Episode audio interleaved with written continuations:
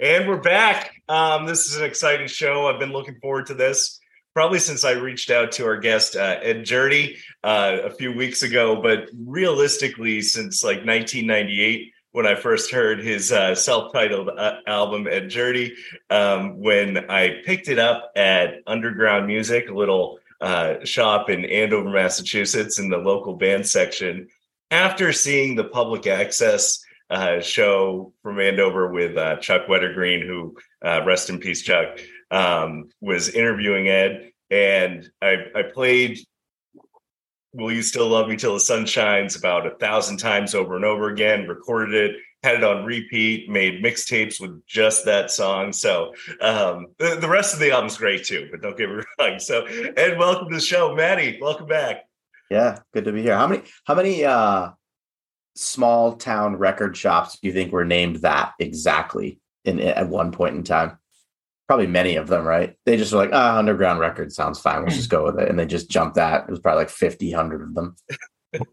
if not record shops, then certainly uh, there was always a venue called the yeah. Underground or yeah. We had a coffee shop in Andover. I can't remember the name of it honestly off the top of my head, but um, it was really cool. It was like the first all ages club, and that's where uh, probably a few years before you, Mike, but it was like uh, it was um, my band would play there like a couple times a week, and everyone could come and hang out and smoke cigarettes and be away from their parents and not get in trouble for it. Uh, it's pretty cool. Got to have the underground places, you know. They're yeah, important.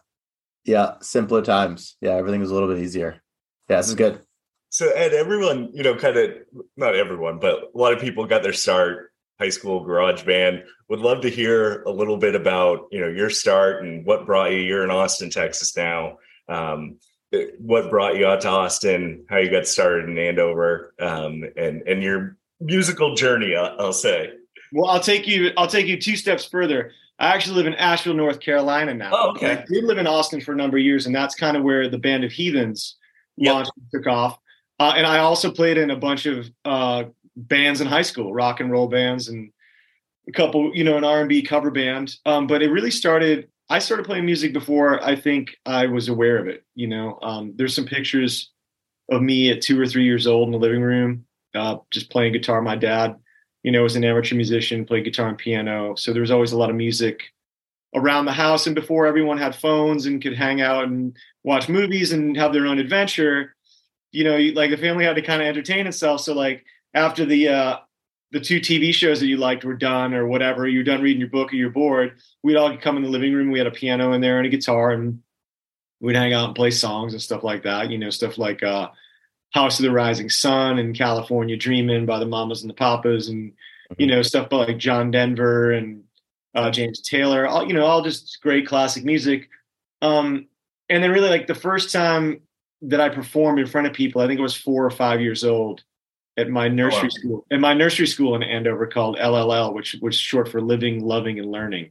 Um, okay. We had this famous folk musician uh, named Ella Jenkins came to the school, um, and she's actually still living. I was. It's funny because I was thinking about this today. and I had actually looked it up. Um, it's amazing. She and she was kind of referred to as the first, the first woman of folk of uh, children's folk music. So she was like an educator and yeah. a folk singer, and she kind of traveled around you know, teaching kids about music and stuff. And I think there was just a little section where, you know, does any, hey, does anyone in the class have an interest in music or play music?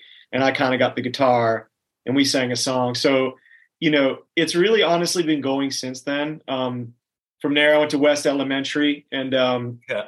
had a band there in sixth grade. And, you know, kind of any opportunity where there was an assembly or they would let us get up in front of, in front of the class.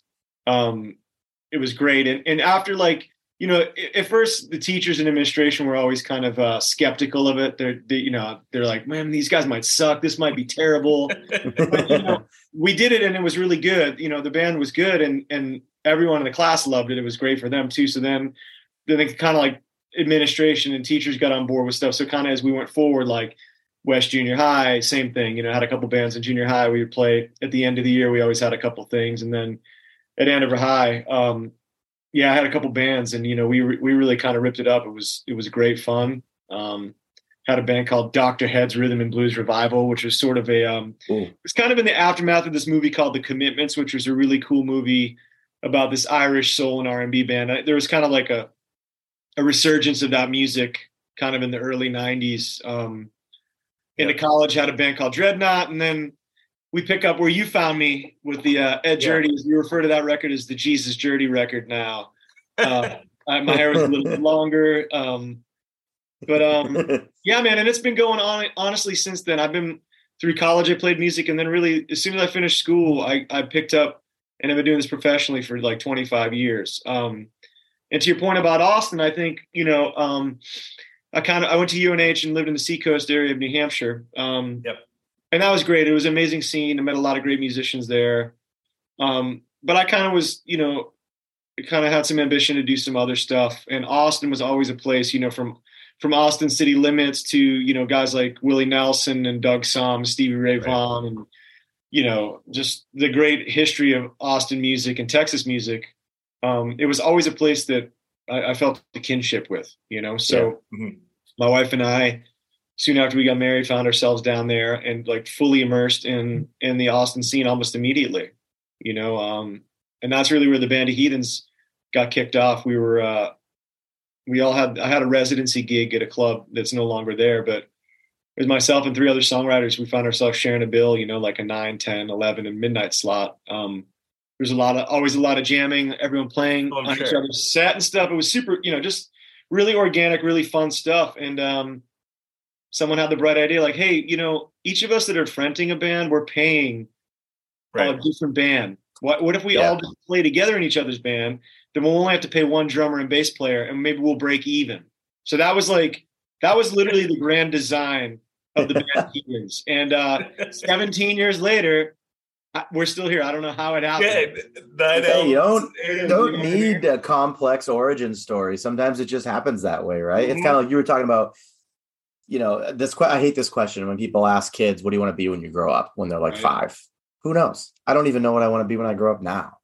But you're one of the first people I've talked to in any in any of these walks of life who's like you kind of had it early. Like you so I don't know that it, I don't know if you would go back and say like I knew I wanted to be a musician, but it was very clear that you obviously like gravitated to that and it interests you. So it sort of like has guided you, which is cool because you did know what you wanted to be when you grew up, but you didn't really have to like label it, which is cool. Yeah, I mean, to your point, I think it's like I, I knew I always loved music, and that certainly certainly ebbed and flowed. You know, like probably from uh, you know eight or nine to fourteen or fifteen, I liked sports more. You know, Yeah. played basketball and baseball and soccer, and that was really my thing. I was still playing music, but I, I would say like I definitely was more into sports.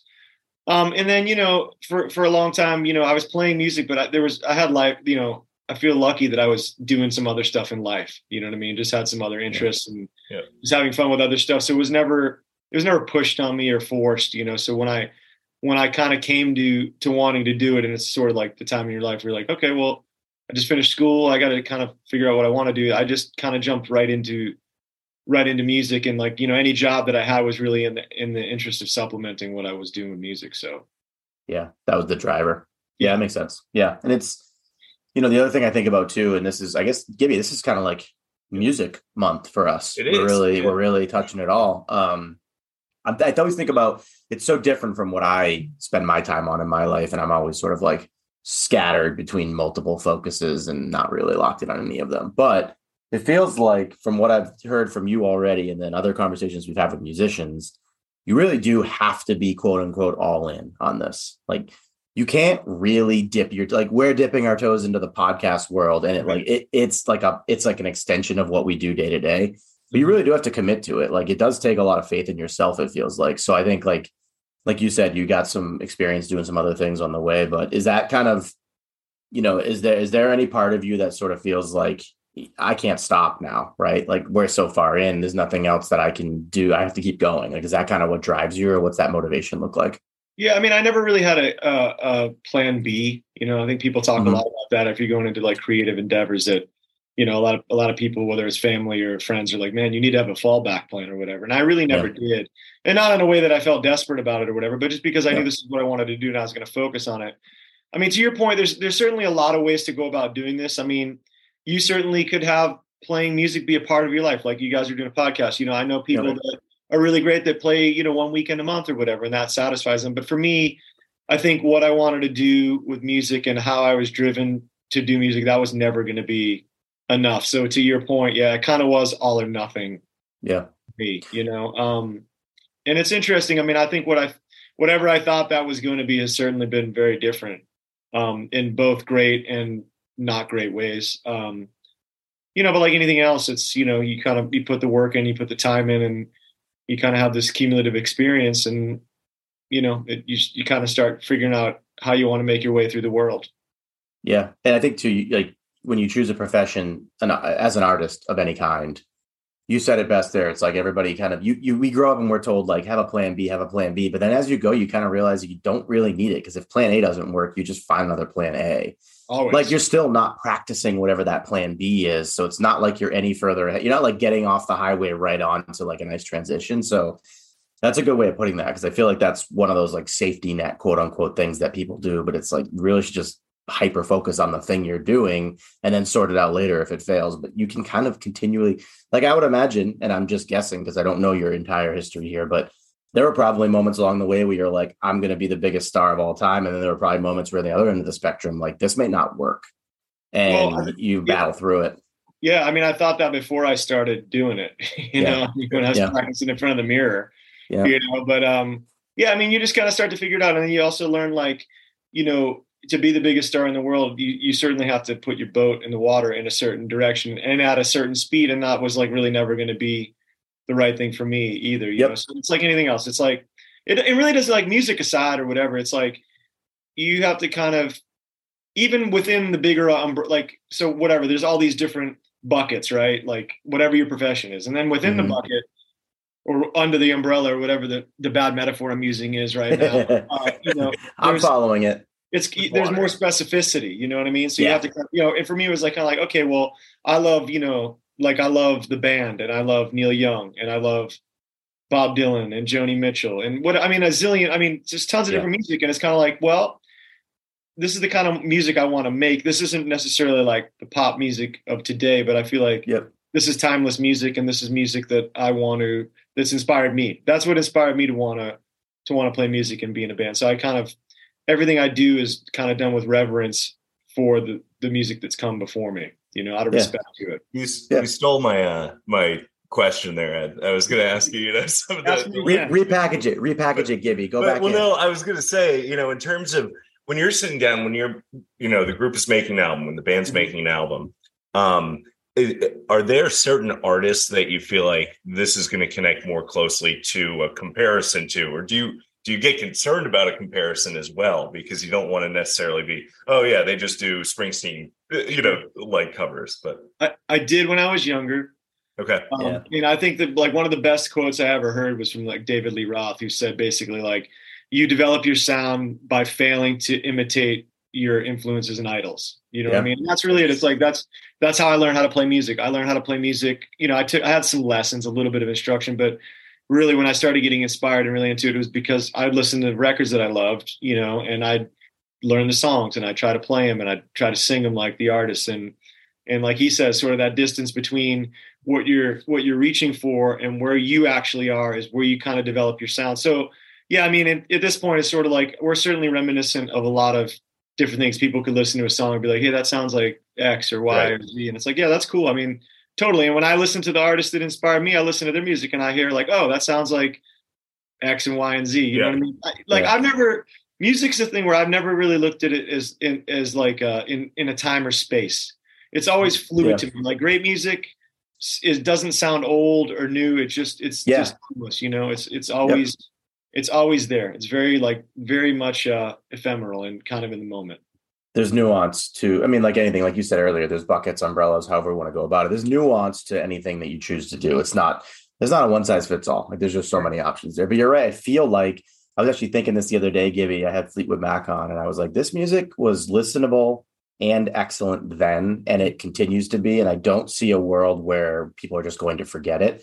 So there is like so i guess actually ed to you is there a sweet spot time frame for music where you feel like everything inside of that window will just all as long as we're here always be enjoyable to a, a, a large swath of people like you feel like there was a sweet spot for music Yeah, probably. I mean, I think part there's a there's a lot of stuff that goes into play, and to kind of like avoid the sociological discussion about Yeah. it, you know, there's sort of I'd say probably somewhere in the mid '60s, you know, like mm-hmm. '66 to like maybe '76, and there's a lot of reasons mm-hmm. for that. It's you know the best way I could compare it to in terms of popular music would me- maybe be something like um, you know the Renaissance or what happened with like orchestral music in the Yeah. late 1700s. You know, where there's just sort of the zeitgeist. Like number one, music became the dominant cultural force in the world. You Of know, expression. Yeah. and then you know you had the entire baby baby boom, boomer generation coming of age. This was like the first time in history we'd ever seen that, and the mu- music reflected the time really for the first time ever. Those those artists were really the spokespeople for that generation. You know, and Yeah. everyone kind of got on board with that.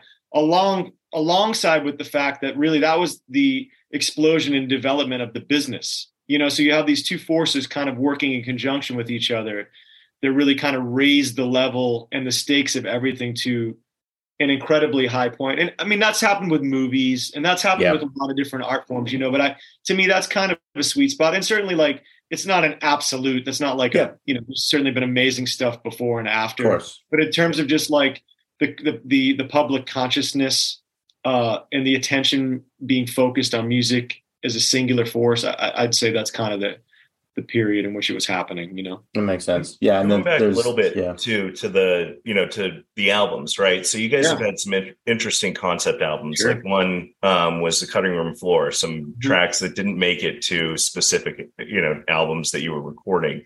Um, I, I'm curious to hear like what's the thought process when you're thinking a the lineup like this is how we're going to lay these songs out one through twelve. Um, Also, which songs fit because you're probably recording 30 songs for 10 songs that might be on an album. Yeah, a lot of times it depends. You know, I think uh, it depends on the record. Yeah, we certainly have recorded upwards of thirty, um, but in the end, it's like going to be ten or twelve songs. And Yep. you know what we're thinking. I mean, initially, it's just sort of like, look, we you let's just record. We'll get stuff down. Yeah. But then you know when you kind of go to start sequencing a record, it's like, okay, well, how does this? Because we still make records. You know, I know everybody Yeah. streams. and I stream a ton of music, and I listen to lots of singles, and that's that's great. But I also for for people that are more interested in having a more immersive experience, you know, like Tell you, the story. you want to put a record on, you want the record to tell a story, like sonically, lyrically, which means you know you want to have some variation in the, the tempos of things, uh, some variation in the messages of the songs or or the stories of the songs, um, and then maybe hopefully like there's kind of segues where you know certain songs complement each other Mhm. musically or lyrically, sometimes both. Um, you know, I kind of want to have wanted to have an arc. You know, you have a side A and a side B. Yeah. Both of those kind of should have their own little narrative, and the whole thing should have an arc in and of itself. And then based on that, songs would either either make a record or not. And so to your point about cutting room floor, which I love, I mean, I love all those songs on that.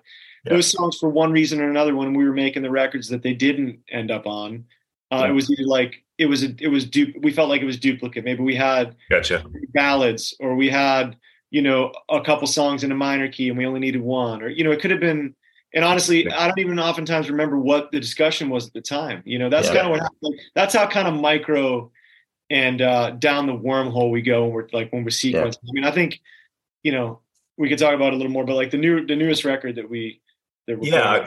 So Yeah. you know, definitely pitch pitch to the tens of listeners Yeah. we have here. Yeah, yeah. Um, I, I've heard a couple of the tracks so far. Uh, Same. Cool. you know, it's, it's stormy weather is uh, on repeat for me right now. So All right. Yeah, it's like so when we were putting that record together. I mean, I think we were, it was less. We recorded like seventeen or eighteen songs, but um, you know, with that record, it was kind of like um, we had a little bit more of a of an outline. I would say guardrails is a is a better word Okay.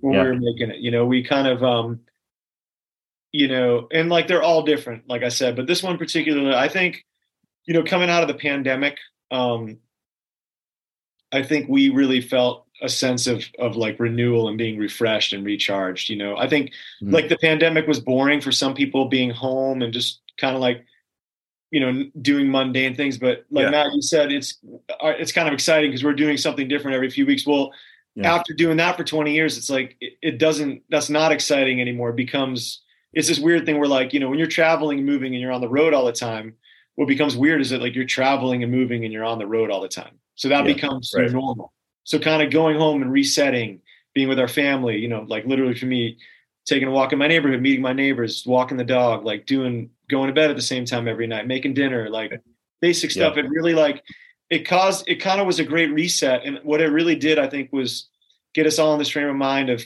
number one for me, I started listening to a lot of the music I grew up with again. And and from a new perspective, you know, and like a new appreciation for it and how it's kind of guided and inspired me. And then kind of taking that into what the band was doing, you know, I think we felt kind of like a sense of renewal or like a sense of rebirth, you know, not that yeah. we were going to make a record like we made our first couple of records, but like some of the energy and like, and, um, urgency of mm. those records, um, I think spilled into what we were doing, you know, and I think, uh, I think a lot of times in the past we've really kind of gotten into some records that have a lot of sonic experimentation, you know, like using the studio as a yeah. tool. Um, yeah. Just, just for kind of like, cause it's, it's fun. It's really, it's really fun.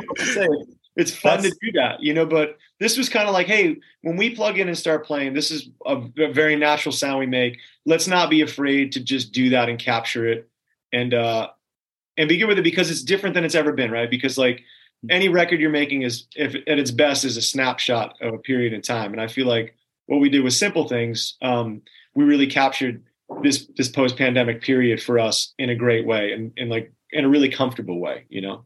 Yeah, it gives you a chance almost, and you basically said this, like gives you a chance to slow down and like take your foot off the gas for a little bit and reassess like what direction you want the music to go into because music's not finite, right? There's literally unlimited, like you mentioned. So it's kind of cool too. Like what what are so do you save room in the process, you, the band, for continually letting some other influences in to just give you do so i guess two part question do you do that?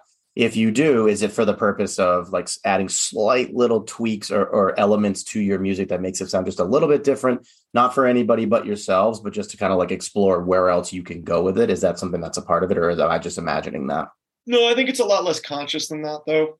But okay. i think this record like and like to your point of it being of it being infinite like we have done records where we've gone to infinite space you know? Yeah. And spent a lot of time kind of combing over things that were important to us at the time. I think like with this record we spent a lot of time on it actually but a lot we were just a lot more um i'm trying to think what the right word is. Um methodical is not the right word but we had a lot more we were i, I would say there was purposeful? More, yeah, yeah, definitely. Like there was intent and yeah. purpose you know? Yeah. um and not to like duplicate or redo anything that we had done before, but sort of to establish like, like I said, some guardrails and some kind of like working guidelines as to how yeah. we were going to kind of work through the songs, you know, and that that really helped a lot because it would be like, you know, we kind of bounce ideas around and it'd be like, try it. I was like, yeah, that's yeah, that's kind of like not really fitting the vibe of this, you know. And you gotta feel it. Yeah, that made it easy. That made it easier to make some decisions. Where in the past it was just kind of like, all right, yeah, whatever. Well, yeah, sure, let's mm-hmm. do it. You know, we'll put like put like six synth tracks on this tune or you know 30 background vocals and that's cool because it's fun you know you know what i mean? Like i said and it worked for the for that particular music but for this record um everything was it actually it was really easy and it all kind of um it came together without a lot of a lot of hand wringing a lot of effort you know? That's cool. It's a sign of a good band. You all communicating you're on the same page. Yeah we've done we've been doing it for a while so everyone like yeah that's that's a huge part of it too you know everyone kind of it gets telepathic at a point. You know, it's like a, yeah. good sports team. You know, it's like yeah. kind of like you know when you guys open, you can kind of lead him, pass him the ball. Same playbook, same north star makes it easier. Yeah. Um, and so with simple things, you've got uh, you're doing a residency at the C-Boy's Heart and Soul um, in Austin, correct? We are. I don't know what uh, I don't know what day this is airing, but it actually starts tomorrow night. I'm flying out tomorrow morning for the first one. So day of nice so so anyone in the austin area if you have listeners uh, we'll we'll release this most likely on wednesday. Get your tickets. Um, how how long are you there? How you know how long is the residency? It's a month and i and it, um so we're doing four weeks. It's cool. Okay. we haven't really done that. I mean that's kind of really how the band got started. So it's again it's kind of there's a lot of return to uh return to origin story with this record i think it kind of it like ties that. together nicely you know and that's the band got started playing residencies in Austin, at, you know, at a club called Momo's, and then at a club called the Saxon Pub and the Continental Club. A lot of great places in Austin. Um, so yeah, it should be fun. And, it, and it, the last one we're doing is, um, I think it's like March 15th, which is a couple of days before the record comes out, and that's right during the uh, the week of South by Southwest. So I think it all kind of it all awesome. kind of ties together nicely. So, in terms of you mentioned a few venues, are there any you know flagship venues for you that you've loved to play that you've had the chance to play whether solo or with the band of heathens? Yeah there's a lot. I, and off the top of my head two that that typically come to mind for me is uh there's one in san francisco called the great american music hall which is an amazing spot um mm-hmm. the grateful dead yeah recorded their one from the vault record there from 1975 and just there's a million jerry garcia would play there all the time tons of amazing great amazing great shows have happened in that space. And then there's a place in Amsterdam called the Paradiso that we've played a bunch of times over the years, and that's an amazing. It's an old an old church. I don't even I'm not even sure when it was built, but it's uh, it's it's amazing. It's a beautiful, very cool, great vibe in that venue too.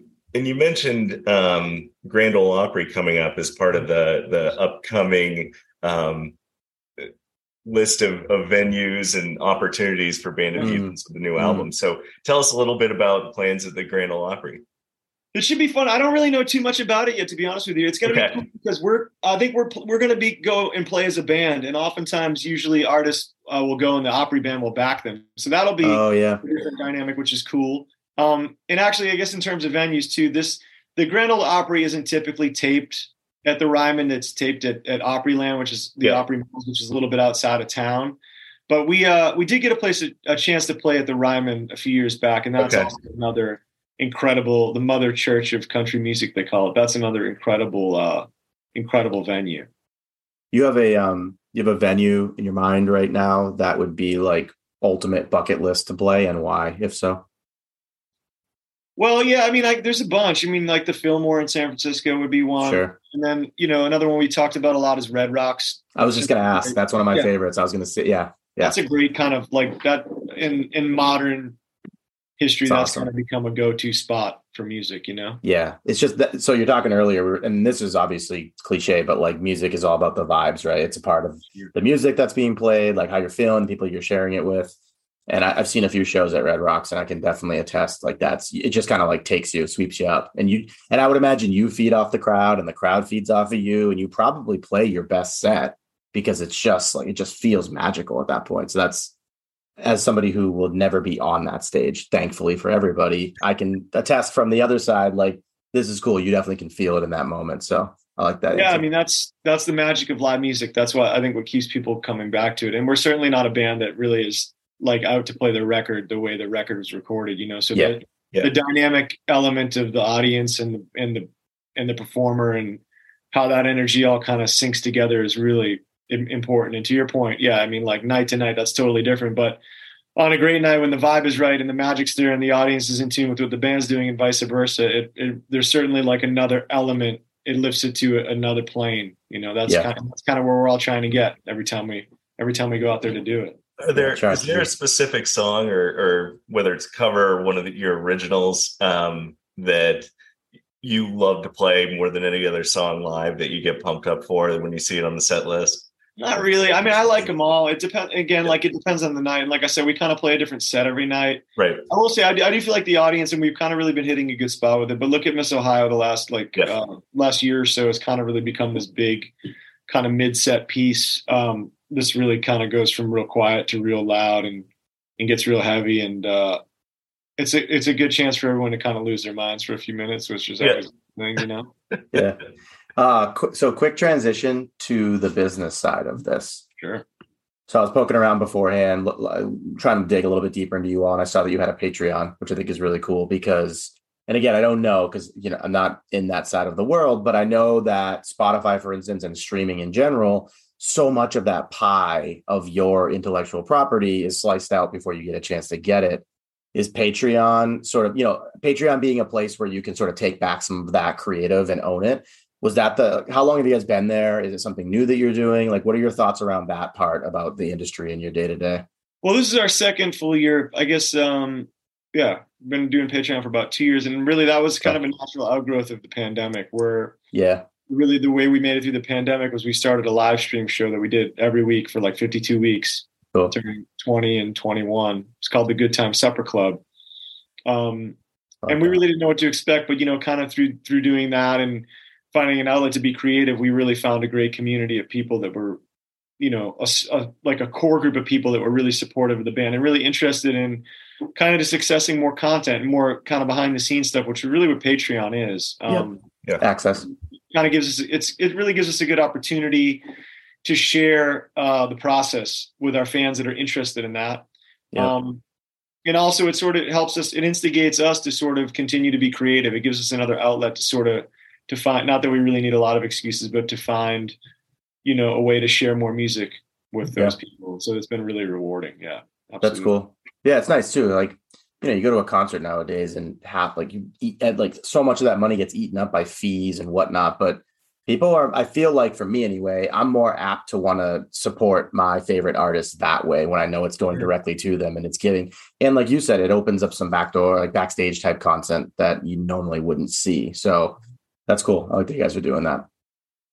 So I've, I've got one last question for you. You've been on the road probably more than 99% of our guests um, mm-hmm. had experiences across the, the country and world, I'm sure.